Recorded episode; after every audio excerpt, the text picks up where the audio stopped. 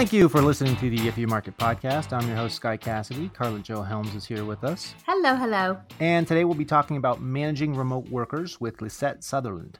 Lisette is the director of Collaboration Superpowers. That's a company that helps people work together from anywhere through online and in person workshops.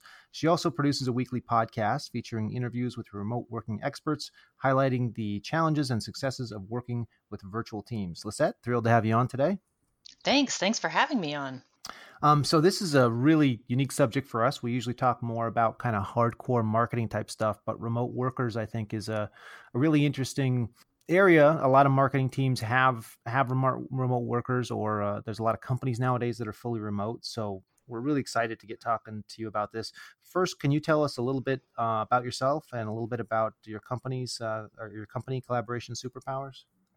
Sure. So, uh, my name is Lisette, of course, and uh, I'm an American living in the Netherlands for the last 10 years. Um, and the wait, reason wait, I'm here wait, is wait. Are you living in the Netherlands just to practice remote working, or is that where the company is located? Uh, no, I live. Let's see, myself. I I am the company. I'm sort of a solopreneur, and I have a uh, a franchise model. So I have other facilitators who pay me a license fee in order to be able to give the workshop that I developed. So it's sort Ah. of one and the same. I thought maybe your company sent you like to Siberia just to practice their their remote working techniques. Well, you know, you're not so far off because the reason I'm here was because uh, I was living in Los Angeles 10 years ago and I was working for a company that built an online project management tool. And because we were using an online project management tool and everybody was you, you know eating our own dog food shall we say we could work from anywhere and i sort of had this realization one day of like what am i doing in los angeles and so i decided to venture out and see where i'd end up and uh, i ended up in the netherlands That's awesome. I did that years ago when I was doing sales. I worked remotely, went all over Europe. It's it was amazing when you realize, wait, I can be anywhere. Why am I not in Costa Rica on a beach right now? exactly Most remote workers are they working somewhere for that reason, or is it more of my commute's long, some days I'll work from home type of thing? You know, there are there is a small subset of people that are digital nomads. So those are people who are traveling the world and working um, as they travel. So they're sort of working to pay for expenses along the way. Uh, but by and large, most people just want a little bit of freedom, and uh, either freedom from the commute or just freedom to work flexible hours, uh, freedom to train for triathlons. And when I talk to people, a lot of people prefer, by and large, sort of a hybrid model of working where they spend some time in the office and some time working somewhere else, sort of depending on the task or the mood or what they have going on in their lives. So it's not like they're in the Netherlands and their rest of their uh, work staff is in Los Angeles. It's you know they're in Los Angeles, but they spend a couple days working at home. That kind That's of thing. correct. Yeah, that's by and large. Most people really prefer that. They like the contact of being in the office, but really what people want is they want to work where they're most productive. And sometimes that's at the office with other people, and sometimes that's at home or from a co working space or, you know, a beach. Some people, you know, like to work from a beach. Although it sounds way more glamorous than it is because working from a beach, you've got the sun and the laptop screen, and you've got, you know, sand. That's not really, it's not that great. Yeah. not it that looks good in the pictures. Everybody thinks that's what we're doing. I remember when I traveled, the idea was, oh yeah, you'd just be bouncing around and working in. What we found out was, no, you have to have a, a hotel room or an apartment or something. You'd sit down at a table and focus and work. Otherwise, you're you're not just sitting on the bench at the Louvre and uh, doing your work. It doesn't work that way. Right, right. And it also depends on the kind of work. Like for instance, I I have maybe 5 or 6 video calls per day. So I can't just be sitting in a public space having, you know, professional calls with people. I really need to be in a place where I can most most of the time it needs to be a place where it's quiet. Um, and where I don't have a lot of background noise and where I can focus on the people that I'm talking to. Right. So sorry, I I uh, jumped in and cut you off. You were you were getting into um, kind of what the company does and, and what you do in general. Uh, yeah, so uh, Collaboration Superpowers, we help people and companies work better together remotely. And we do that through in person or online workshops. And uh, so I, I really recommend when people take the workshop that I've developed called the Work Together Anywhere workshop that they do it online because, you know, if you want to learn how to work remotely, it's best to do it remotely. But it's still sort of a new thing, and people don't believe that online workshops can be engaging or interactive or possible even. So I get I and my facilitators get flown all over the world to give remote working workshops in person. Interesting. So in person is that out of convenience versus doing it remotely? I think it's just out of, um, you know, they think it's going to be a webinar or it's going to be some sort of an on demand video series, and they don't trust that it's going to be um, as powerful or as yeah as good as it is in person. So now right. what i've done is if people insist that i need to be there in person well for one i charge more because you know it costs a lot more time and energy to go somewhere. Um, but then i also uh, promote a hybrid version of the workshop. So we do a half day in person and then we do two online sessions. So you actually get a chance to experience what a virtual office feels like what it's like to teleport to another place. You know you can sort of get in and push the buttons and, and see what it's like like and how to behave online.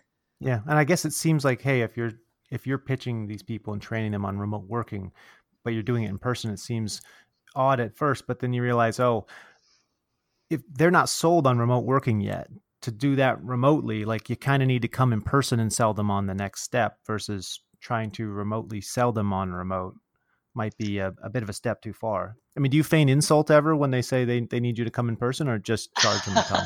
no, I just charge more and I go in person because uh, I really love traveling and I love seeing new places. So I get to go to all kinds of exotic locations every year. So that's, uh, it works out for well, I would imagine that they wouldn't have a problem paying for it. I mean, you know, remote workforce for people that aren't remote work, right? Um, it's virtual and it's not very real to them. I think sometimes the virtual world is less real to others because there's not things that you can see and touch, right? So it seems almost counterintuitive to have an in person workshop on a remote workforce, but I can totally see how that would make them more comfortable. For sure. And also, you know, the thing is, people don't realize how far we've come with technology in the last five years. So many people are still using the old conference room, spider phones, or worse, Skype for Business, which seems to be prevalent in every company and is just the worst online video conferencing tool. And people don't realize that, you know, virtual reality is here and lots of remote teams are experimenting with that. Holograms are right around the corner. You know, technology has come a long way. And it's time for people to throw out the old spider phones and Skype for Business and check out what's on the market now. Oh my gosh, you're busting me. We have 50% remote workforce and we use Skype for Business. and I want to know you're not alone. what is better. That is such a good point. You know, we have lots of clients and companies that are remote and they use Skype for Business, and we always have problems.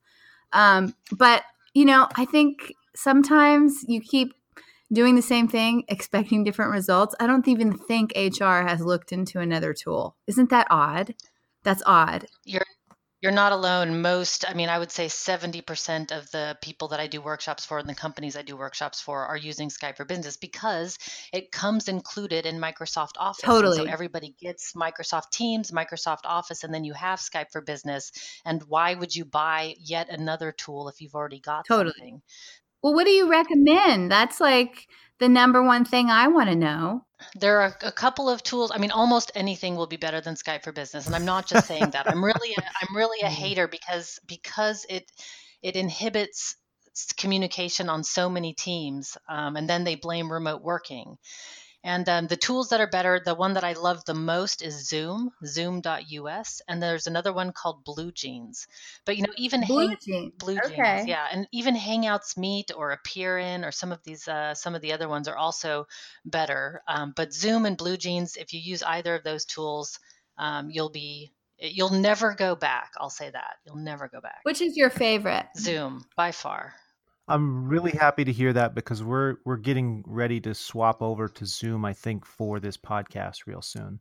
We evaluated a bunch of um, conference technologies and, and things for this type of a thing, and we found Zoom, although not designed for podcast recording, we're basically having a remote session here together, and and we found Zoom to be the best solution for us out there. And why do you both think Zoom is the best solution? I mean, I know our listeners are going to be asking that as well. Uh, Zoom for so one of the reasons that Skype for Business is so bad is it because it will um, the person who has the lowest quality bandwidth on the call affects everybody else on the call, and with Zoom everybody has a separate oh. line. So if one person has low bandwidth, it doesn't affect anybody else on the call. I had no idea. Yeah, there's some other technical magic in there that I'm not exactly sure why, but what I know is when I have calls with people, for instance, in, in Germany or in Eastern Germany, Skype for Business won't work and Zoom will with very high quality. You can have up to 50 people on the call at the same time, five zero um, and it has got a great mobile version. So, and the price is great. I think it's 15 US dollars per month, and they have a free version, and the free version only cuts you off after 45 minutes, which most people think is a feature rather than, uh, you know, like a limitation. Right. You but, don't want uh, a meeting going longer than that anyway, usually. Exactly. Exactly. exactly. you should have to pay extra to be cut off at 45 minutes. It sounds like we just did it. Well, we just did a mini commercial for Zoom, but that's, that's what true. they get they for having a good me. product. Yeah.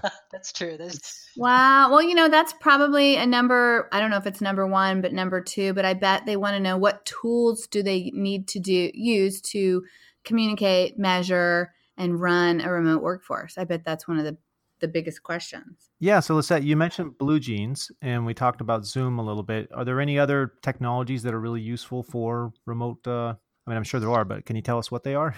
yeah, there's there's there's tons actually. If on my website, I have a tools page that lists about 400 or 500 different tools that remote teams are using, and they're all categorized, so you don't have to like scroll through tons and tons of tons of tools. But you know, I would say sort of the minimum that you want to have is a great video conferencing tool, and you want to turn on the videos. That's a big thing, um, and then you want to have some sort of a group uh, group chat tool. So that can be Stride or Slack is probably the most popular one. But you know, Salesforce has one. There's a, there's a bunch of them out there.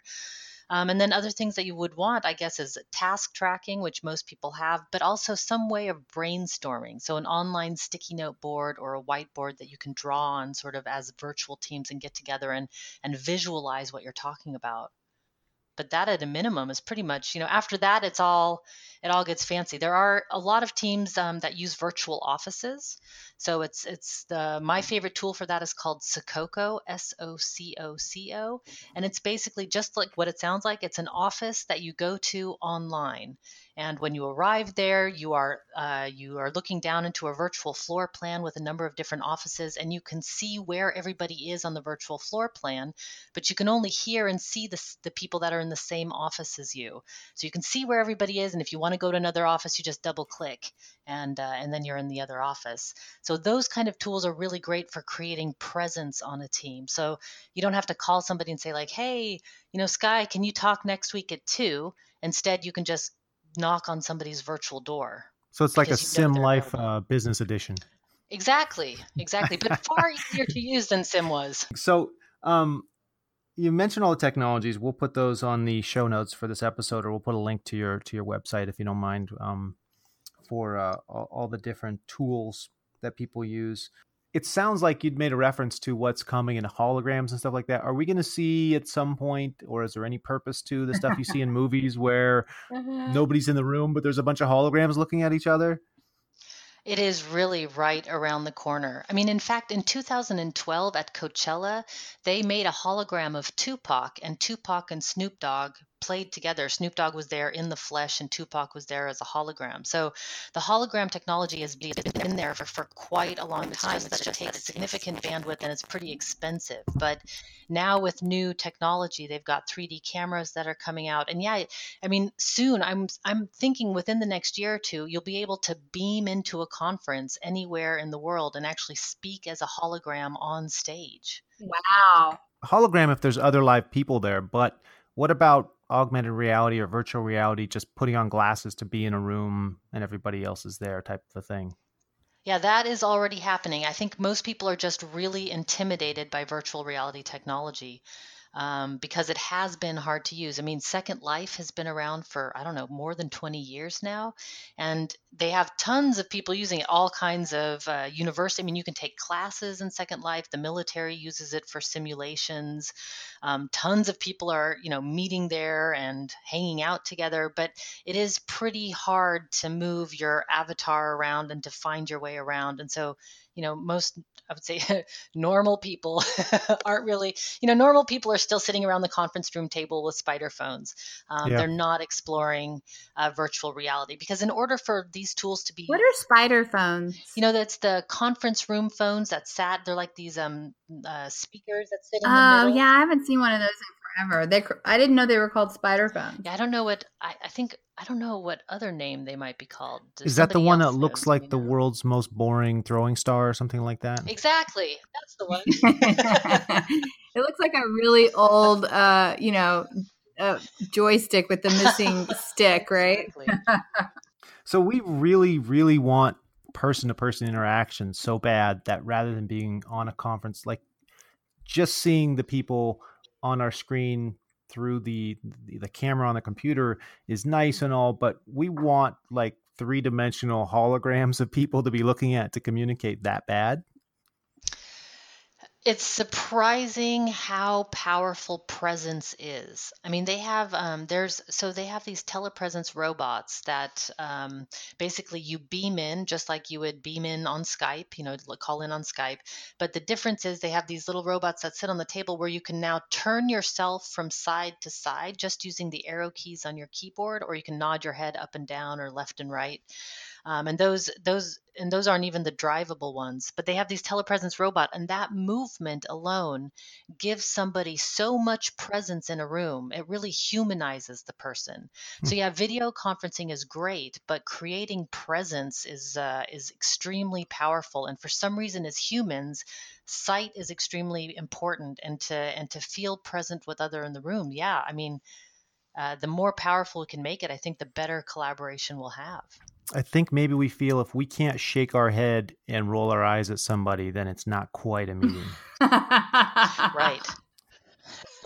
right. You know, or joke or laugh. It's like, you know, there is there is yeah, yeah. A, something about the tangible presence of someone, right? One of the reasons that I want to start using uh, Zoom and I started looking into this is I realized this is great the way we've been doing the podcast for this long, but I need the video part just to be able to see the other people that I'm talking with, uh, I realize it, it adds a whole nother dimension. We had a co-host that was in office at one point, and it was so great to be able to see each other while we were talking and the hand gestures and stuff like that. And you just lose a lot. Yeah, when you can't see somebody's even just their face when you can't see somebody talking. It's weird how much context somehow we get, how much you feel so much more comfortable when you can actually see people, I guess. Yeah. For sure. For sure. Yeah, I mean, if you can see that somebody wants to speak or they're raising their hand even, or you can, you know, when you use visual, when you use video, you can all of a sudden use all kind of visuals. You know, you can hold up signs and cards and, you know, do hand gestures. And there's a whole set of hand signals that people have developed for online meetings. You know, they have one where you hold your hands up and sort of shake your hands back and forth. They call it jazz hands. And that's just to show that you're really agreeing. you really with agree with it. You like saying. it. We do that. That's awesome. now, what is what is the biggest hurdle that companies have going remote, and what are the biggest hurdles they have once they actually do it? So I'm going to guess number one, Skype for Business. Uh, After that. You know, it is, it is a huge problem. No, but I would say the number one hurdle that people have, especially managers have, is trust. They don't trust that people are going to do the work. There's sort of this fear that if I can't see you, then you're not going to be working. And what's really strange is that the opposite tends to be true is that uh, people want to work remotely because they want to be more productive. Um, and that when they are working from home or when you give them the flexibility, instead of laziness, most people suffer from burnout because they have a hard time turning off because you know mm. we can work from anywhere and anytime, and so we tend to do that. Um, and that's much more of a problem than laziness. Interesting. So I have a whole series of questions about that because when I hear remote workers, as somebody who has employees, when I hear remote workers, my first thought is okay, like remote slacker. And then I remember reading the book uh, Four Hour Work Week back in the day. And what I took away from the Four Hour Work Week was, oh, this guy has made a career out of being a mm. slacker? Kind of well conning companies kind of. And he wrote a book training people. Here's how to trick your company into paying you while you're working on something else. To let you first first here's how to i mean it was a step by step guide to how to get out of the office and work remotely. And then a little more a little more and leverage this. And now how to do the bare minimum amount of work and they won't know it and then how to now you can focus on something else and have basically your second job that they're fine. That's what the book was about and i was just like this is oh my god this is a step by step guide for how to con people and remote working was a huge part of it. So that was kind of my feeling towards remote working was yeah this is what people do remote working for. Um, and i know there's a ton of technologies out there around how to make sure remote workers are actually working. I've heard of one where they have to like hit a certain key on the keyboard every so many seconds it's like the sentry checking in otherwise there's something wrong kind of and if they don't then they're not working at that time. Um, so i guess my feeling and probably yeah like you said a lot of companies feeling is the distrust of are my people actually working if they're working remotely Indeed. And there's a lot of ways to, uh, beside, I'm not a fan of monitoring. I know that there are some companies that do, like they monitor keystrokes or they take a picture of the screen every few seconds. And I'm not a fan of that because I just feel like um, the more you control, the less trust that can be built um, there. And I find that there's other ways to build that trust. And one of those uh, ways that that I really recommend with every team that I do is I say uh, one first create a deliberate plan as a manager to facilitate success. So, um, you know, set clear expectations and outline what are the results that are expected. So it's not like how much time you spent on that report, but what is expected of that report and uh, you know what are the results that you're expecting? And then the other is create a team agreement together as a team, which outlines, you know, what kind of information you're going to share, how you're going to communicate together, and how you're going to know what each other are doing. So that's where you can set expected response times. You know, are there core hours that you need to be on together? What are the tools that you're going to use to talk to each other? How are you going to give each other feedback? All of those things, if you just put that together in a team agreement, can go a long way to one, alleviate alleviating misunderstandings on the team, which uh, which is really really important to do. And then the other is, as a manager, then you you know that you've set the expectations that people know what's expected of them, um, and that everybody has a clear understanding. You know why I love that because you're getting everyone's agreement. It reminds me of a um, private school that um, my friend's children went to, and they had all of the kids uh, in every class come up with their own anti bullying rules. And the kids had to come up with it. It wasn't put down by the school. You know, they came up with their own agreement on other rules too. And the kids followed them, right? So I think of, you know, this as you get a team agreement, they come up with it. It's not coming from management, management endorses it. It's probably more likely to be followed, right? Oh, for sure. And also, it, it takes away from, you know, some people are email people and some people are phone people. Some people like instant message. And it really takes away a lot of the misunderstandings about how to communicate together. And I think what you said uh, was really important. It's not something that comes from the manager, it's something that the team sits down and has a conversation about and agrees on. And then when something goes awry and somebody's not following protocol, then you can just say, like, hey, I thought we agreed.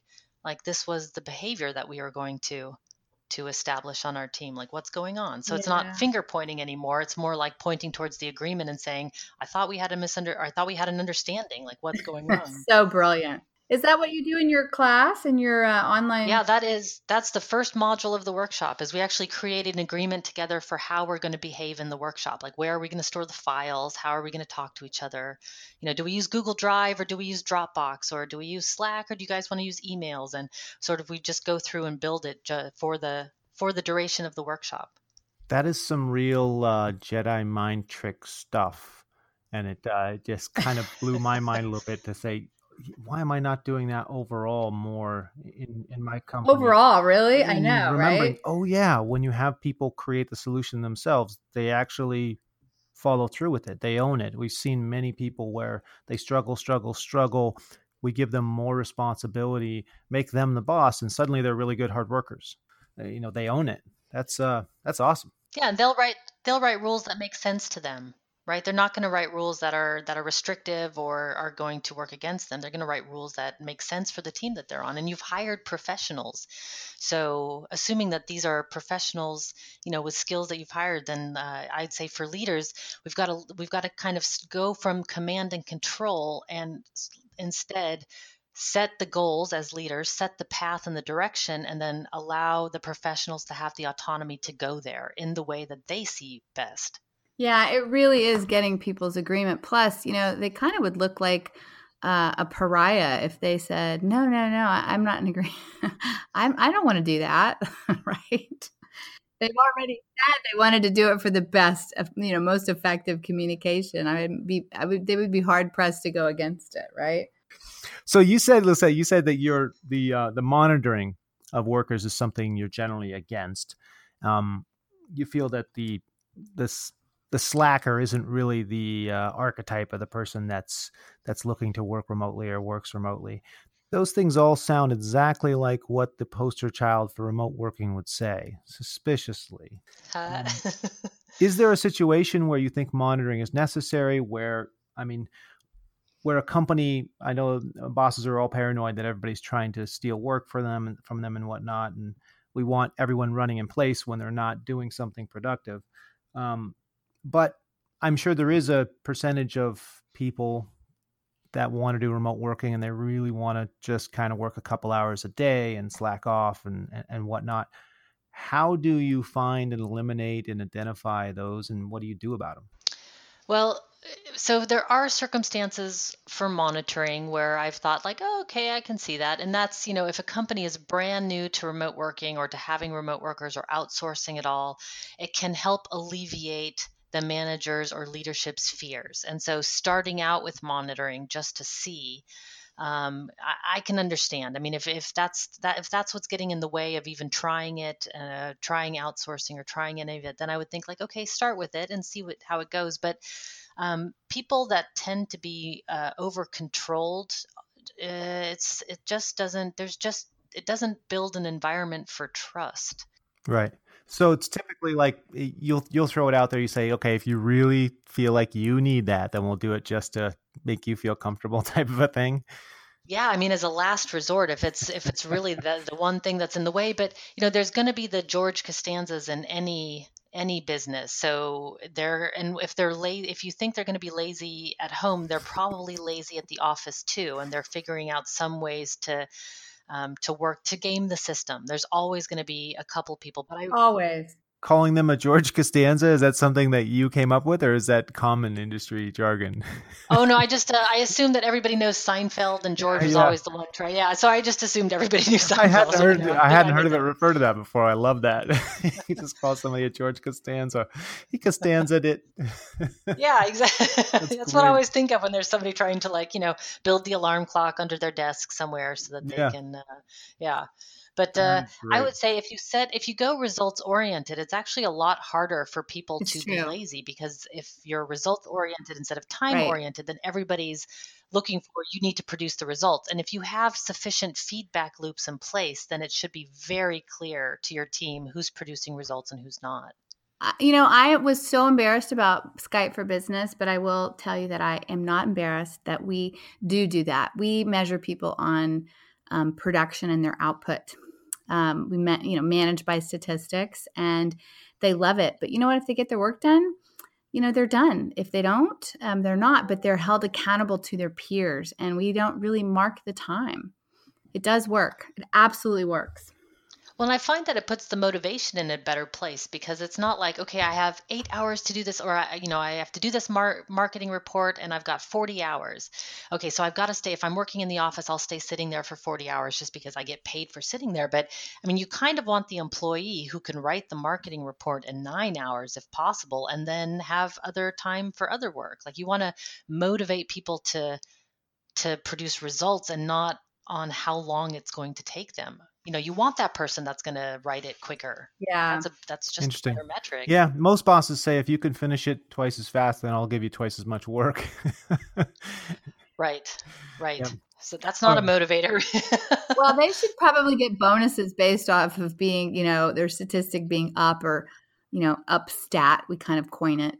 Um, you know, that makes the producers really want to work hard.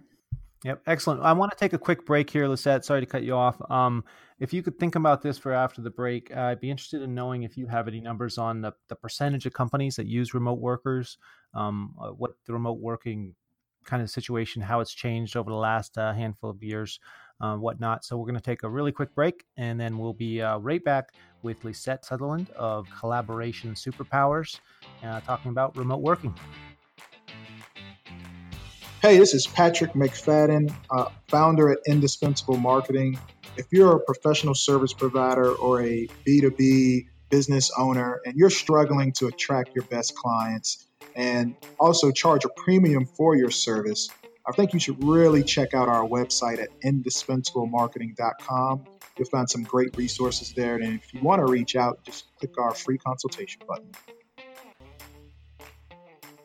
All right, welcome back from the break. Uh, this is Sky Cassidy. I'm your host on the If You Market podcast. I've got our co host, Karla Jo Helms, here with us. Hi there. And uh, we are speaking with Lisette uh, Sutherland of the Collaboration Superpowers Company about managing remote workers and basically everything remote workers. Um, so, Lisette, before the break, I'd mentioned I'd mentioned any stats you might have, any information you might have on the growth, the popularity of remote working, that kind of stuff. Can you speak to that a little? Uh, well, I'll be very general and just say a lot of people are working re- remotely. I, I, don't know, the, the stats are in the first chapter of the book. Um, there's a lot of stats there on why people are working or, you know, the percentages and who and, and how many, but really um, suffice it to say that there's a lot of people doing it and it's on the rise. And it's only going to be more and more on the rise as the technology increases and makes it more possible. Right, right. So, one thought I was having on it is, remote working seems to be really cool right now. Like the really cool companies the everybody wants to work here. We're such a cool company to work for.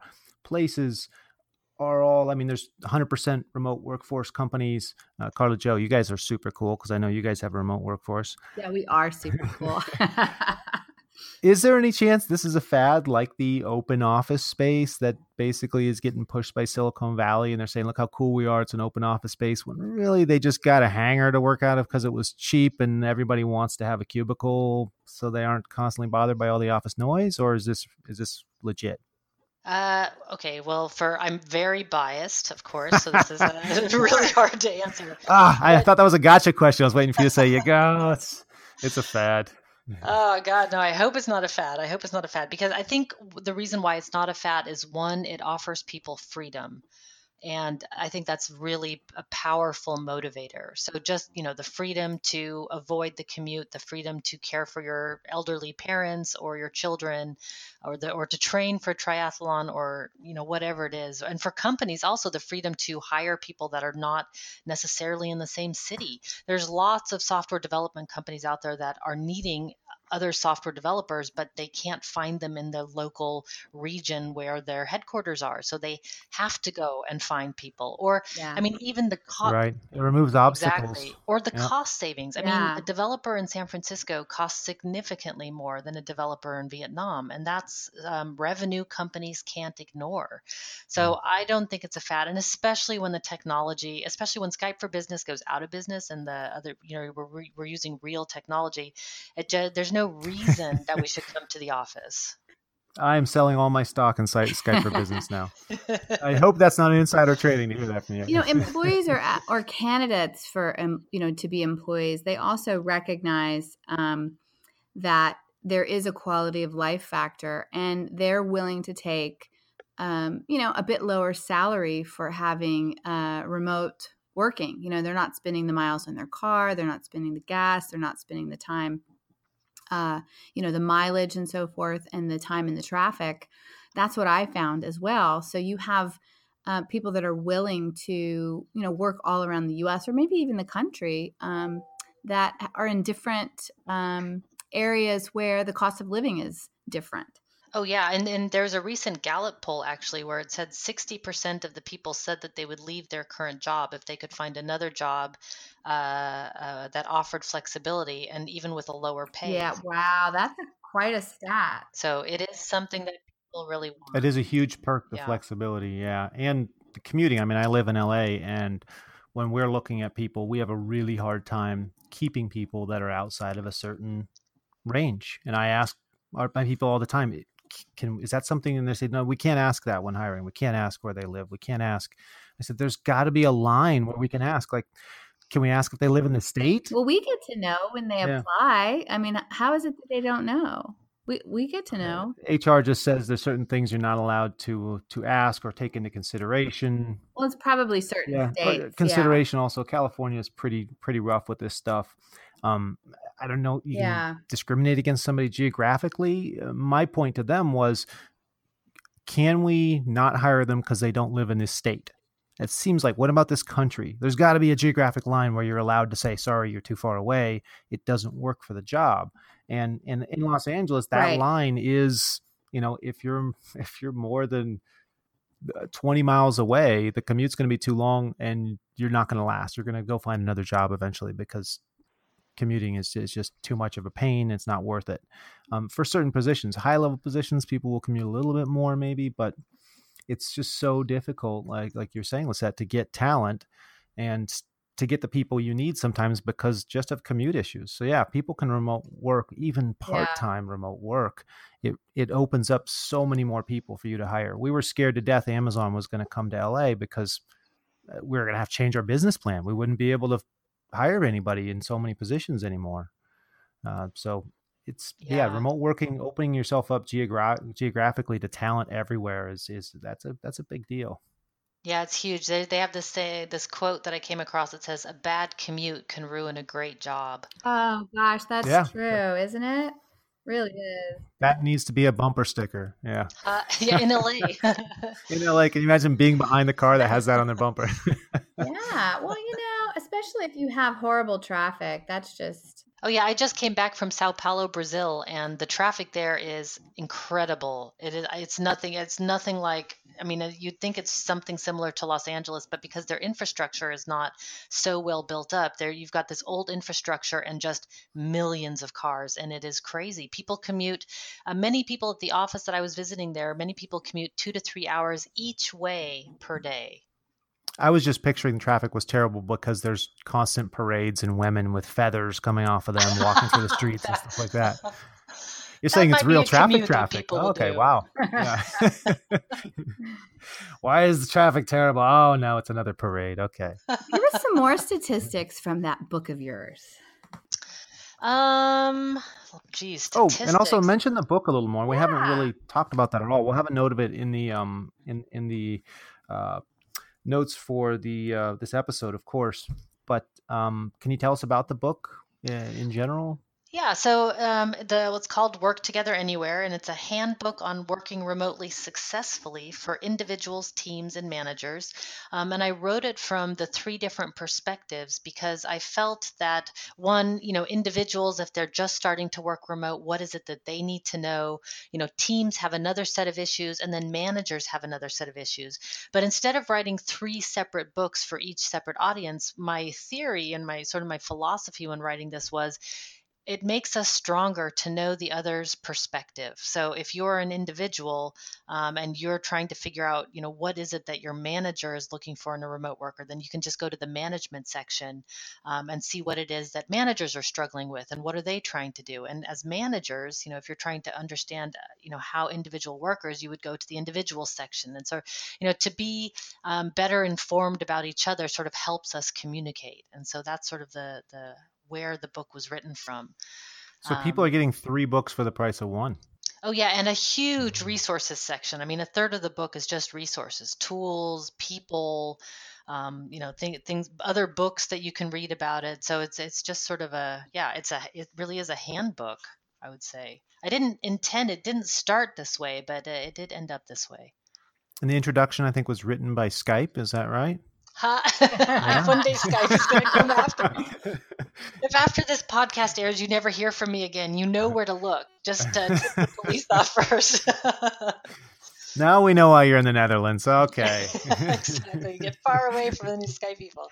No, I was really honored. Um, the the foreword of the book was written by a guy named Jürgen Appelo, who is a management guru, and he's sort of been a mentor of mine for the last few years. He wrote a book called Management 3.0 and another book called Managing for Happiness. And I am the remote office manager on uh, one of his teams that he started.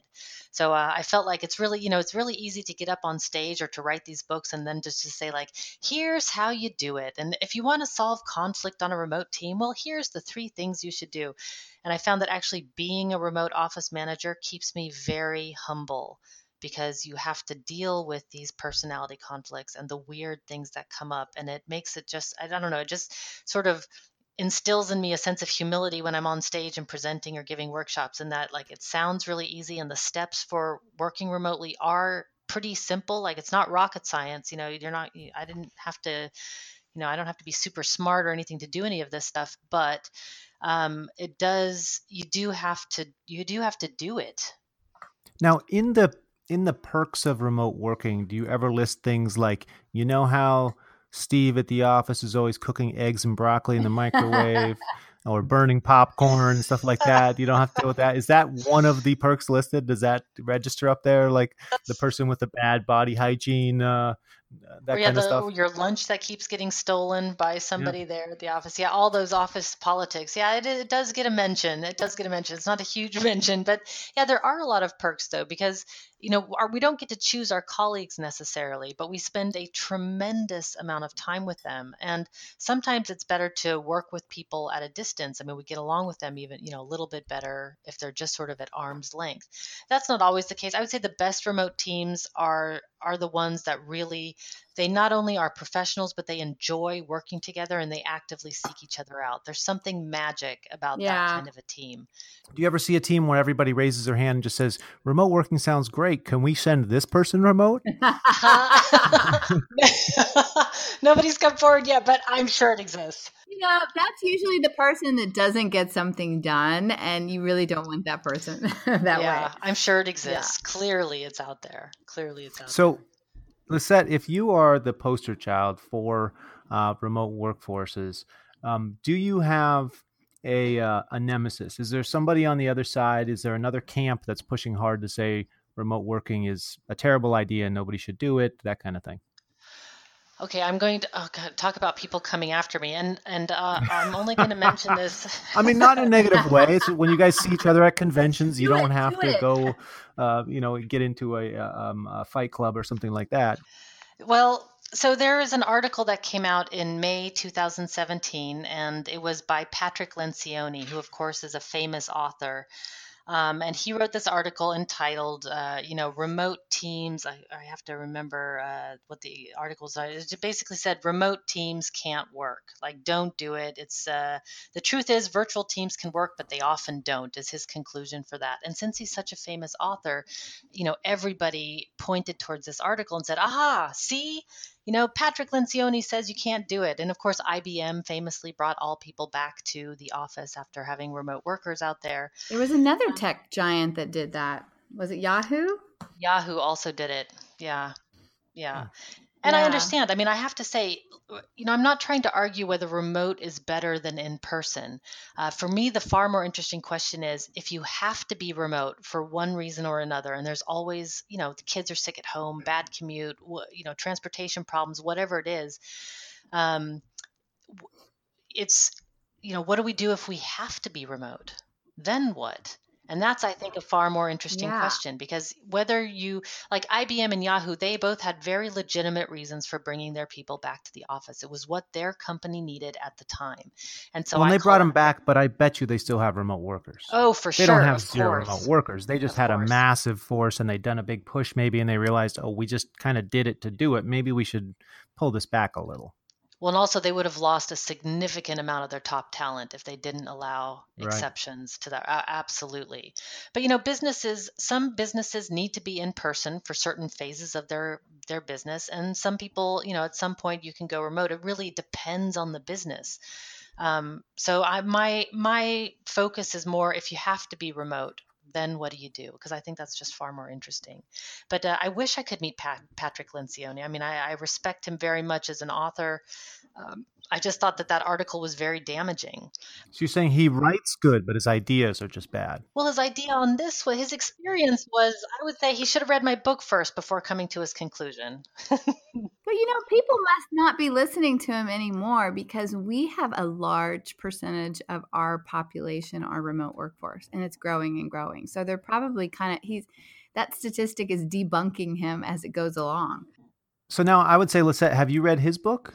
Uh, yes, I've read it, but it's been a while. Of course, I've read his okay. book. Yeah. so now books. I think you guys need to get into a Twitter fight and settle it. Um, oh, but because uh, I was going to say maybe you know he needs to read your book to understand your side. I feel frequently when people feel they're on different sides, really they're actually close to each other. It's just the wording you use in the headline seems to create two separate camps where remote working is bad, remote working is good, when it, probably he's saying there should be a lot less and you're saying there should be a lot more. And you guys might be a couple percentages away in how much remote working you think there should be.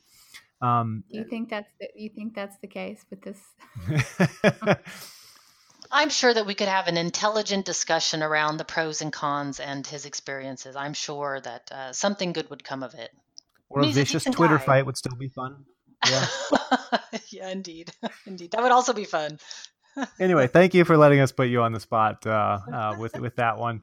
I'm sure you guys can still remain uh, professional uh, uh, with, with each other when he comes to the. Oh, is there remote working conferences? Does that make tons. any sense? Yeah, there are tons. it's funny. Are they remote? well, some are remote and some are not. There's like you know, there's one coming up in Bali soon, so they're you know they're picking these beautiful places, and and I would say you know for for conferencing and for networking, there are a number of different formats that people are trying. There's nothing that replaces being in person. You know, sharing a bowl of nachos and some beers together. There is nothing online at the moment that replaces that kind of experience. virtual nachos. Yeah, yeah. yeah. getting it's drunk at a conference in your living room is just depressing and sad. It is, yeah. It's a, yeah. It's just there's something different to it. On the other hand, you know, I attended a conference in Las Vegas via robot. I was in my living room in the Netherlands, and my friend uh, Kristen was from Vancouver, and she attended the same conference in a robot. And so we both were in Las Vegas via robot, and then she was in Canada and I was in the Netherlands, and it was great. We spent the whole day there. You know, we went to talks, we we went to various booths, we had lunch together you know it was uh, it was amazing cool. actually so there there's lots of different uh, lots of different things we can do now hmm. you gave me an idea i want to start a business now that's a remote um, a remote bar so people can sit on their couch in their house and still be at the at the bar drinking. They don't have to drink alone at home. for alcohol for over alcohol consumption, you know. Yeah, yeah. You just have an entrance fee and, and you're good. You don't have to arrange rides home for anybody. It's a uh, lots yeah. of benefits there. Yeah, and we can all feel good bar. about drinking alone. Yeah, it's the biggest profit margin of any bar.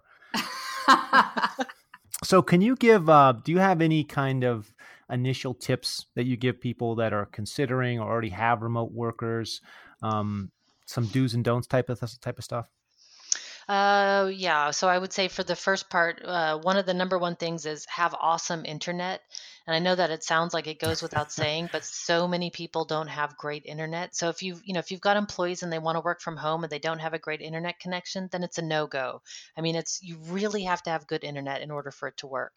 Because gone are the days that when we say we're going to work from home and then you know we don't talk to anybody at the office. It's like a home day where you're just on your own at home alone and nobody bothers you.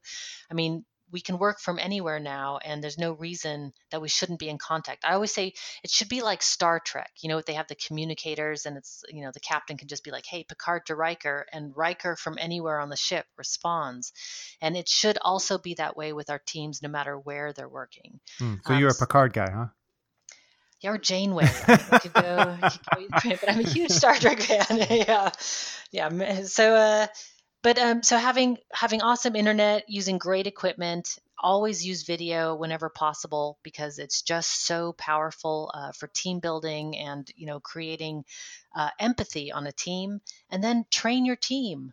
Like you know, we all say like, oh, we we think remote working's easy because we've got the you know images of working on the beach or working in our pajamas.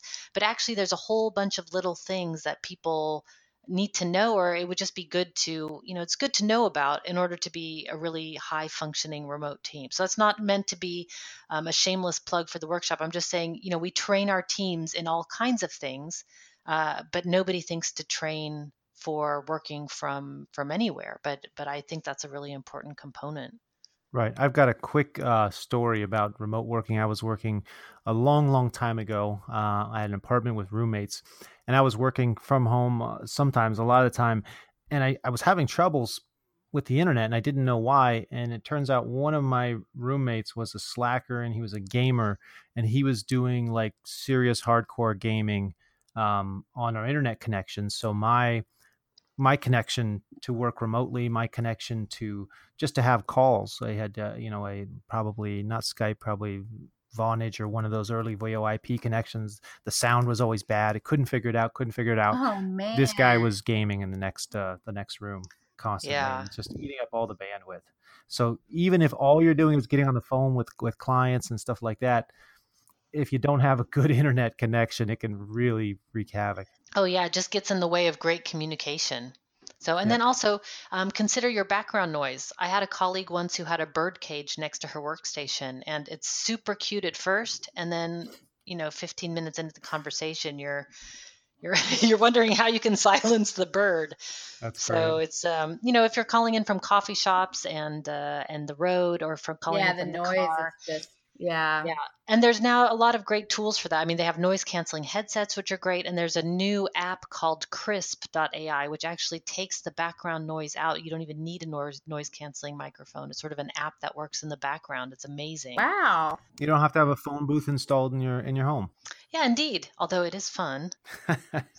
you have your own, you know, in-home cone of silence to work out of. Doesn't hurt. Doesn't hurt to have that. That's for sure.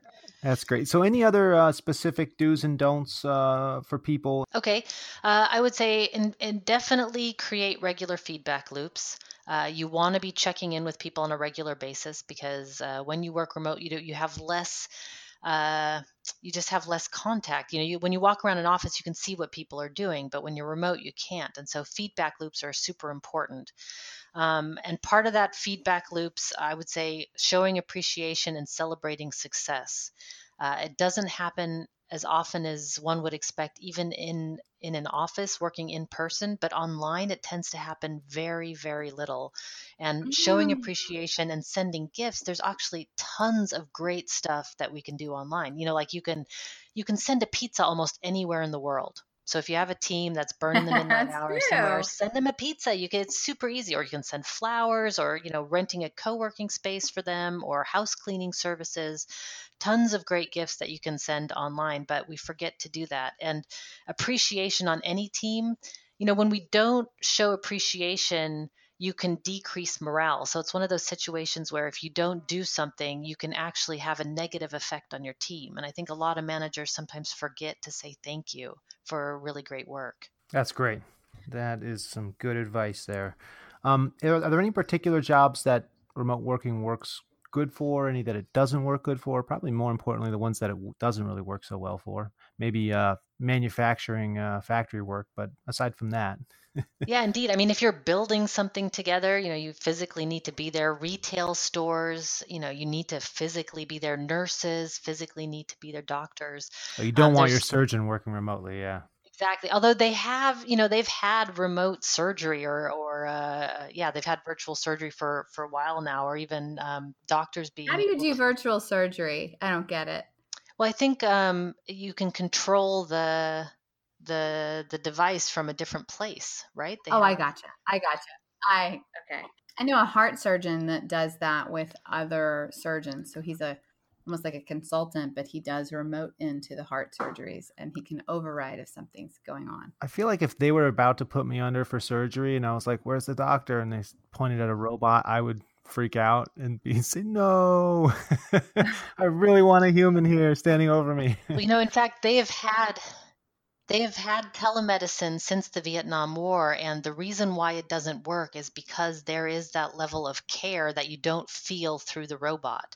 So, right, you know, telepresence was was sort of invented for the medical industry, but people when they are seeing a doctor, you you need to feel um, a certain amount of empathy and care from somebody, and um, what they're finding with the robots is uh, it's creepy if you don't know the person that's in the robot but if you do know them and you're familiar with them then it's then it's a lot easier to get used to it. But you know if you have a doctor that you haven't seen and you're there all of a sudden they're beaming in um, it, it, just doesn't work. So you'd mentioned that uh, i think you'd mentioned that most remote workers are part-time remote.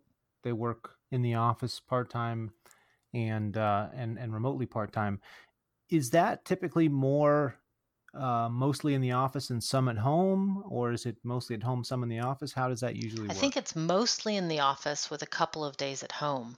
I think most people like to be around their colleagues, and they really like that sort of uh, the hustle of the office, and they and they and they are only productive when they're at the office. Then home is home, so they don't want to necessarily work from home. They want that work-life separation. That seems to be the majority of people. They just want a little Right. freedom in their schedule. But they also want to be able to not commute every once in a while and that kind of stuff. Exactly. Or, you know, the plumber who comes for between 8 a.m. and 6 p.m. Mm. You know, you want to be able to to work at home. And what I what I tell businesses that are hesitant, which is which is regardless of if you allow flexibility or not, you should have the systems and processes in place to be able to work remotely in case something happens because something always happens. And if you know, if the person can't get into the office for any reason at all, Right. uh, work shouldn't have to stop. So you can strengthen your business, make it less vulnerable by by becoming they call it remote first.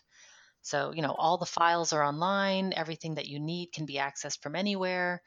Um, yeah, and you're productive no matter what happens. That's it can only be better for you. Yeah, with everything being in the cloud nowadays, it's just the technology's got to make it that much easier. Oh yeah, there's there's almost no excuse anymore. Like why would you make it so that somebody had to be in this one particular location just in order to get their work done? It is almost Right. I mean it's it's it's a little it's starting to sound old-fashioned. They can either take the day off because the cable guy is coming sometime that week, or they can, uh, you know, just work remotely to cover that time. Exactly. Yeah, exactly. Excellent. Um, anything else? We're getting close to the end here. Anything else you really want to go over? Anything that we've missed when it comes to remote workers? Um, I'm trying to specifically mention marketing and marketers, but this is is kind of a general subject. It covers marketers, of course. Um, but anything particular that you wanna that you want to go over we haven't hit on yet? Uh, one last thing is I would say if you're a manager um, and you have remote workers, um, don't don't hesitate to get in the mud with your team and to find out what is it that they're actually struggling with. Because i really believe as a manager or as a leader of a team your job is not to tell people exactly what tasks that they should do. Your job is to set the goals set the strategy and then get out of the way and let people take you there. Um, but in order to do that it's also and measure them so that you can manage them well. yeah absolutely help absolutely because Yeah. you want to meet you want to have measurable targets i mean every business wants to have you know we have our okrs our kpis you know every business wants to have measurable targets no reason why you shouldn't have measurable targets for for the remote workers um, but make sure to get in the mud my tip is always make sure you're understanding what, you, what it is exactly they're struggling with and then your job is to remove those impediments Would you suggest that managers also work remotely some? Oh yeah. I mean, I would say if you're doing this, um, everybody should be experimenting with small uh, with small steps. So managers should definitely try it out. You know, if you're, I never say like, okay, everybody should just for the next two weeks go wherever you want to go, and we're going to try this remote working thing. I would never um, say that that would be a good experiment. I would almost say everybody try calling in from your office onto Zoom and let's see what it's like to all be on a video conference together. You know, and if something goes wrong, you're still at the office and you can still meet if you need to. Incremental steps, right? Yes, small steps without explosions that are too big. I feel like if you tell the managers that are skeptical and buying into remote working, hey, why don't you stay home on Friday to test this out? They might suddenly be a little more interested. Yeah, I mean, it, what they're people too, right? Like, oh wait, you want I can stay home? Oh, now I see how this works. Now I'm not now that I'm part of it, and it's not just me lose, worried about losing productivity. I can see how it actually works, and then they get to see kind of what the pitfalls and what the how everything works with it too. That's great. Exactly. great. Yeah. Start with small incremental steps, safe to fail. Excellent. All right. Well, um, it's been a pleasure having you on, Lisette. Um, let me see. We've got. Uh, I want to mention some uh, some things about you here. Um, you've got your book, collaborationsuperpowers.com slash book. You can find that. And can you remind me, what's the name of the book again? It's called Work Together Anywhere. Work Together Anywhere. Fantastic. Um, online workshops on your site as well. We'll have those links on the on the show notes. Um, you also have a podcast on this specific subject. That's the Collaboration Superpowers podcast, I believe. Is that right? Yep, that's correct. Fantastic. So anybody who wants to know more about um, remote working, you can uh, tune into that. And then um, again, show notes will have all this stuff as well as contact information for Lisette. Anybody wants to reach out to her. You do trainings. What you, can you can you give us kind of a brief overview of what you do when it comes to services? Yeah, so uh, the majority of the services that I offer is the Work Together Anywhere workshop. So that you know takes us if you're going to do it online, which I recommend, it's four online sessions of about an hour and a half each, and we go through all the basics. You know, how do you simulate the office online? How do you create a team agreement? Feedback and appreciation uh, and running great online meetings. And then also a lot of companies they don't have team agreements in place so i also get hired to create help people create team agreements for their company. So i'll take the team through that process of doing it. And then i uh, i am a speaker. So the other uh, part of my income comes from actually going out and giving presentations about remote work. Fantastic. All right. Well you can find more information on lisette on the show notes at ifyoumarket.com uh, so, on behalf of uh, Karla Jo Helms and the If You Market team and Lisette Sutherland of Collaboration Superpower, thank you for listening. And uh, oh, spread the word. If you market the shit out of it, they will come. Bye, everybody. Bye. See you online. All right. Thanks, Lisette.